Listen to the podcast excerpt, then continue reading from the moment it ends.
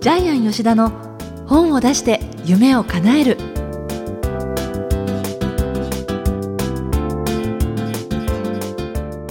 こんにちは小林まどかです。ジャイアン吉田の本を出して夢を叶える。ジャイアン今回もよろしくお願いします。はいよろしくお願いします。もうすっかりねジャイアンジャイアンって呼ぶのがねもうなんか慣れてきました。前はちょっとお会いした時に、はい、ジャイアンさんとかっていう感じの気分だったんですけど、あのドラえもんがアメリカで、はい、あの映画で放映されて、はい、ジャイアンはなんていう言葉になっていたでしょうか？わかります？まどかさん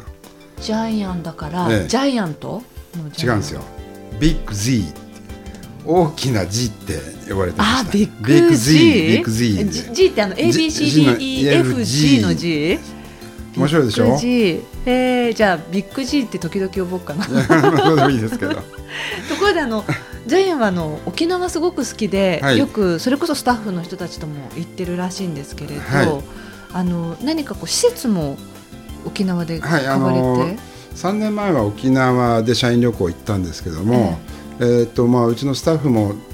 沖縄大好きになりまして結局今年沖縄にゲストハウスを出版コンサル用のゲストハウスを一軒家なんですけども、はい、新築一軒家買ってしまいました。すごいじゃあ、はい、そこで作家が誕生するっていうことそうですね。あの今毎月1回、えー、1人か2人ですね。そこで出版コンサルやってますので。でもうそこからあれですね、えー、そこでコンサルした方の本もそうですね。これからもじゃんじゃん出ますね。でその中からベストセラー作家もたくさん出ると思います。そうですか、はい、あの本島の中ですか？本島の南部でですね、えー、えーとそこの場所は建築家の方から購入したんですけども、えー、えーとその家の庭にですね樹齢300年のガジュマルの木がですね100トンの巨大な岩を抱きかかえながら立ってるんですけどもでそれを見た瞬間に買いますって言って建築家の方が驚いて家見なくていいんですか？って言われて家見なくていいです。買いますって言ったんで、えー、家じゃなくて場所を買ったんです。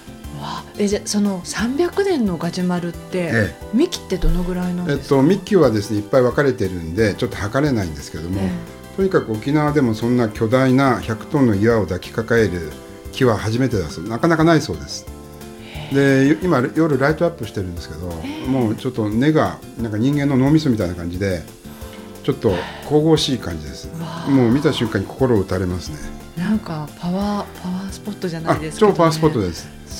であの沖縄のですねあのユネスコに登録されているセーファウ滝の近くで、うん、近くにガンガラの谷とかですね。龍泉洞とかですね。あ,、うん、あとあの八重瀬町というところなんですけどゴルフ場が4つありますので。じゃ環境いいですね、めちゃくちゃ環境いいのでぜひ遊びに来てください。もう集中して執筆活動もできますね全くそうですね、ね、あのただですねあのすごいですね。虫が多くてですね。あのこの前まではカタツムリが、ね、何万何万匹も大発生してですね。でそれからあの6月なんですけどセミの季節は、えー、6月にセミがうるさいぐらいに朝日が昇るとワンワン鳴き出すんですけど でセミが何万匹もいてで7月にセミなくなるんですよ、はい、暑くてセミな7月にはまあ鳴かないんですけど。でまあ一年中いるのは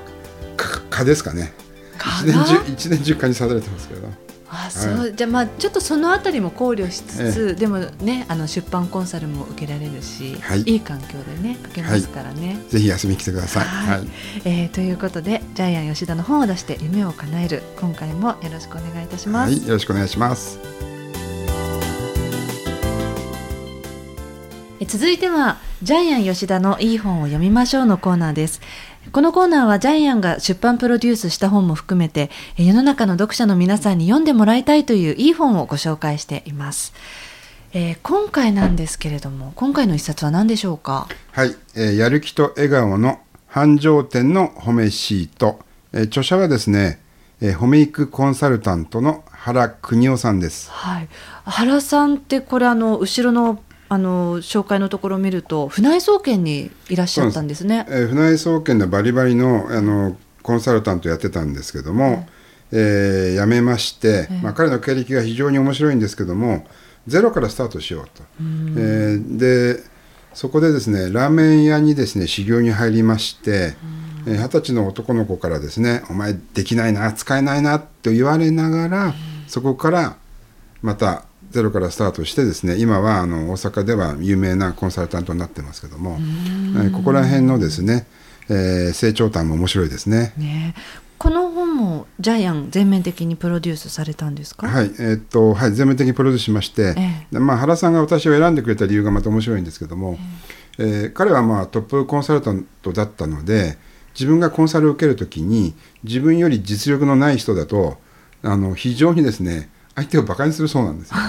でジャイアンだったら自分の手綱を取ってくれる。えハンドリングをしてくれるだろうっていう理由で、はい、大阪から私のところを訪ねてきてくれたんですけども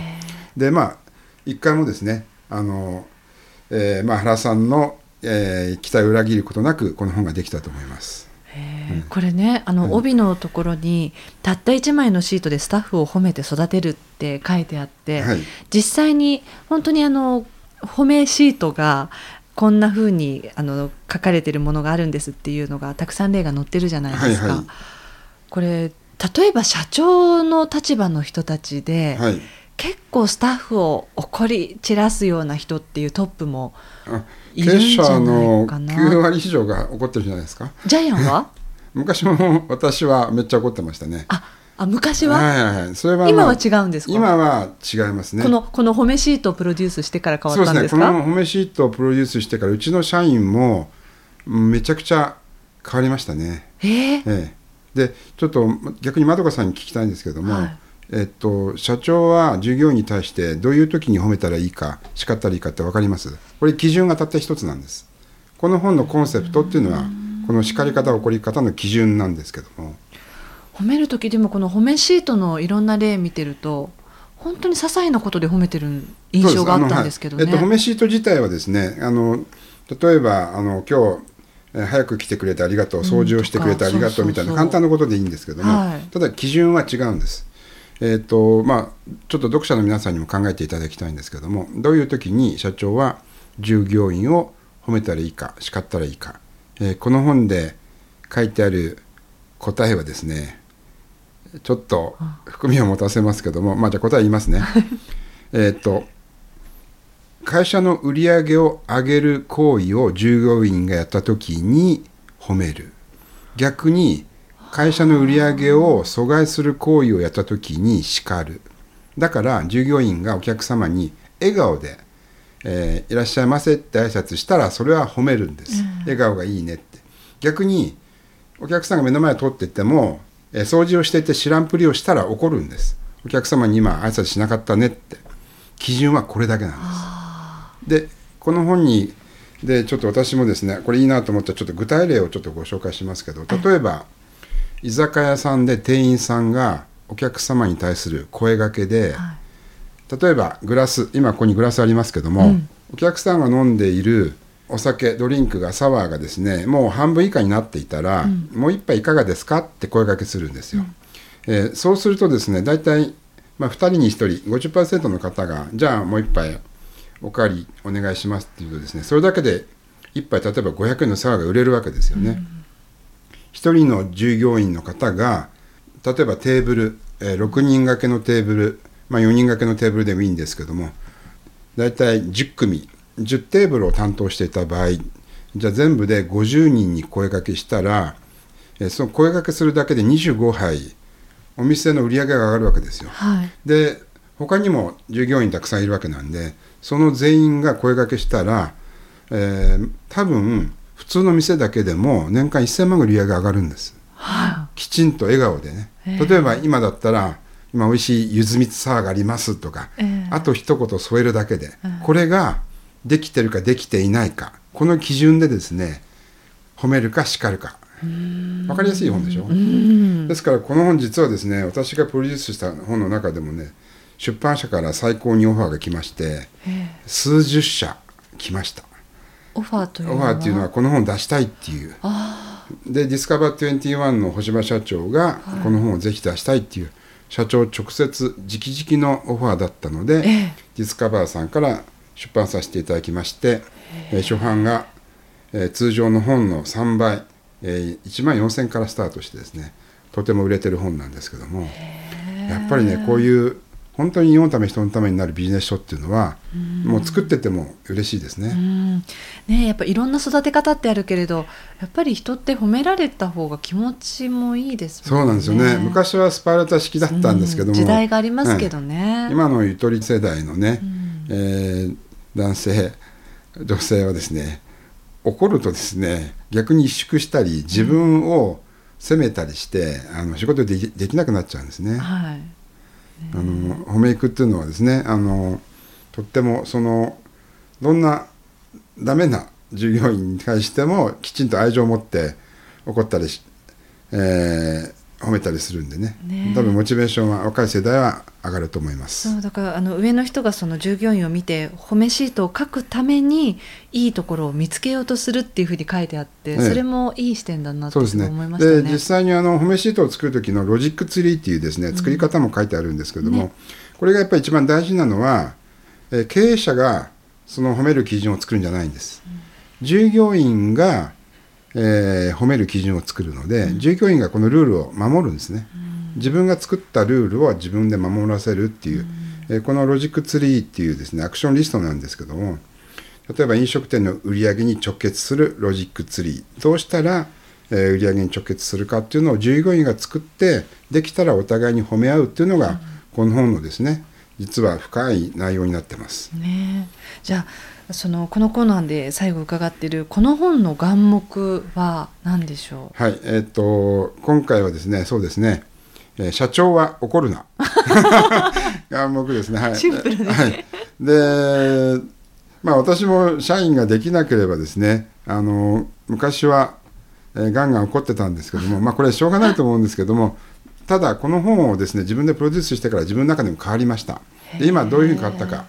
社員は社長が依頼した期待している仕事の50%できればそれで万々歳、うん、えー、そういうふうに思うようになったらガラッと起こらなくなりました。100%あるいは120%期待するから起こるんで、えー、もう半分やってくれたらいいよって社長が思えば、全然 OK なんですよ。で社員はそうやるそう思ってそういうふうに言ってるとねどんどんやるようになるんですよ、えー、ですからこれが今回の社長は怒るなを眼目にしたいと思います。はい、ということでジャイアン吉田のいい本を読みましょうのコーナー今回はやる気と笑顔の繁盛店の褒めシート原邦夫さんの一冊ご紹介しました。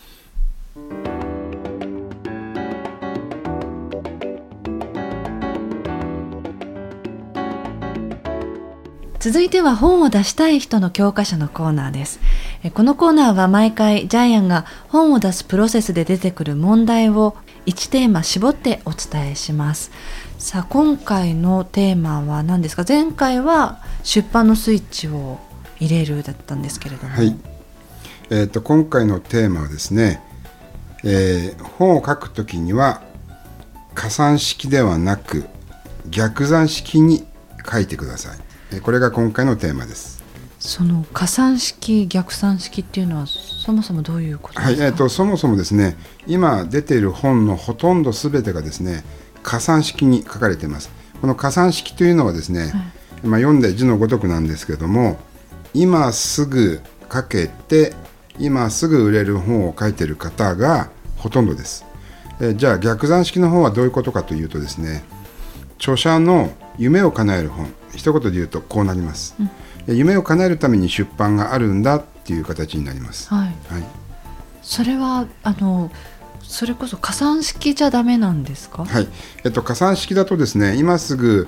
かける今すぐ売れるだと逆に今すぐ売れなくなるんです。来年売れなくなっちゃうんです。そっか、はい、で今ですね年間8万2000冊8万2000点の新刊がですね本が出てるんですけども毎日250冊出てますで1年後どれだけ消えると思います？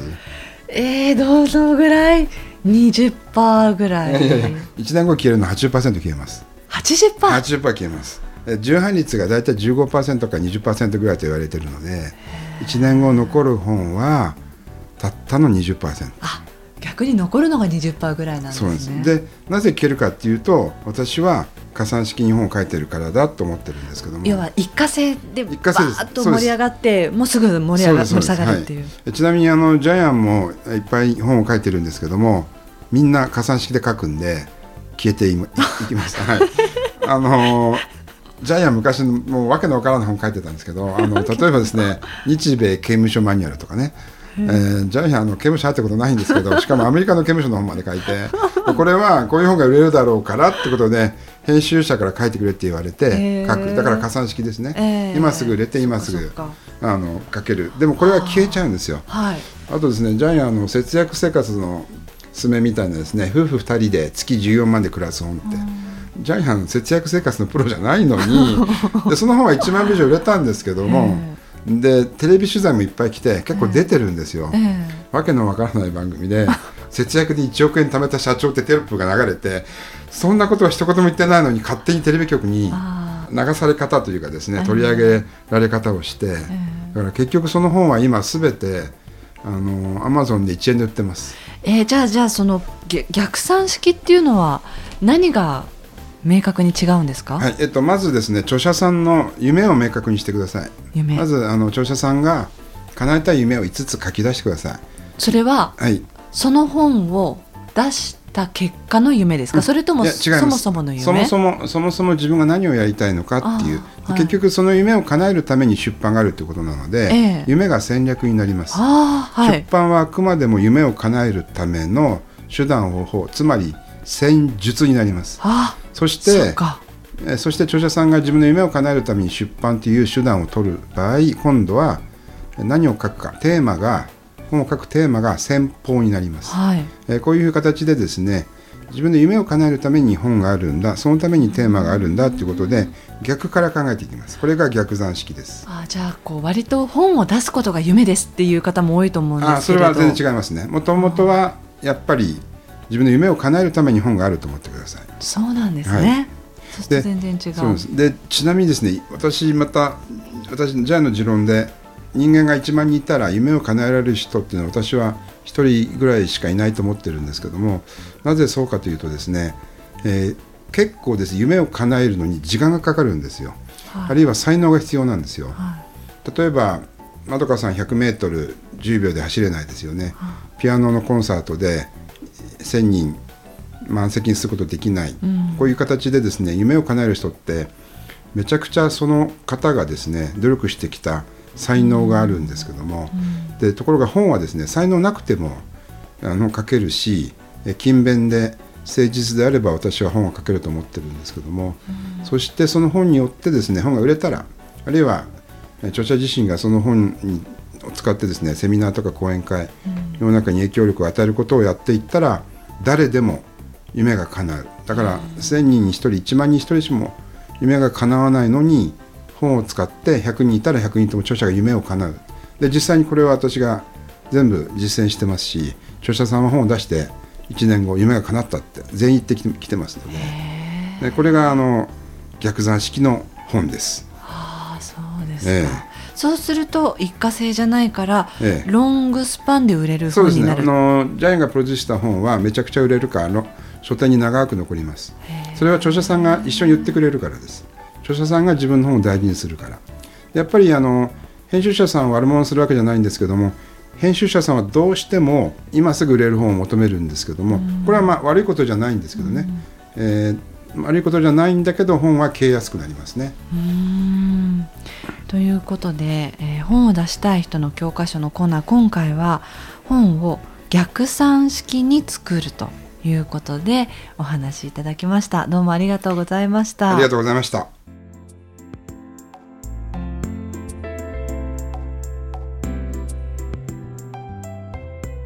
ジャイアン吉田の本を出して夢を叶えるいかがでしたでしょうか？決してねジャイアンのお腹が鳴って取り直したっていう回ではないですからね、はい、これはね、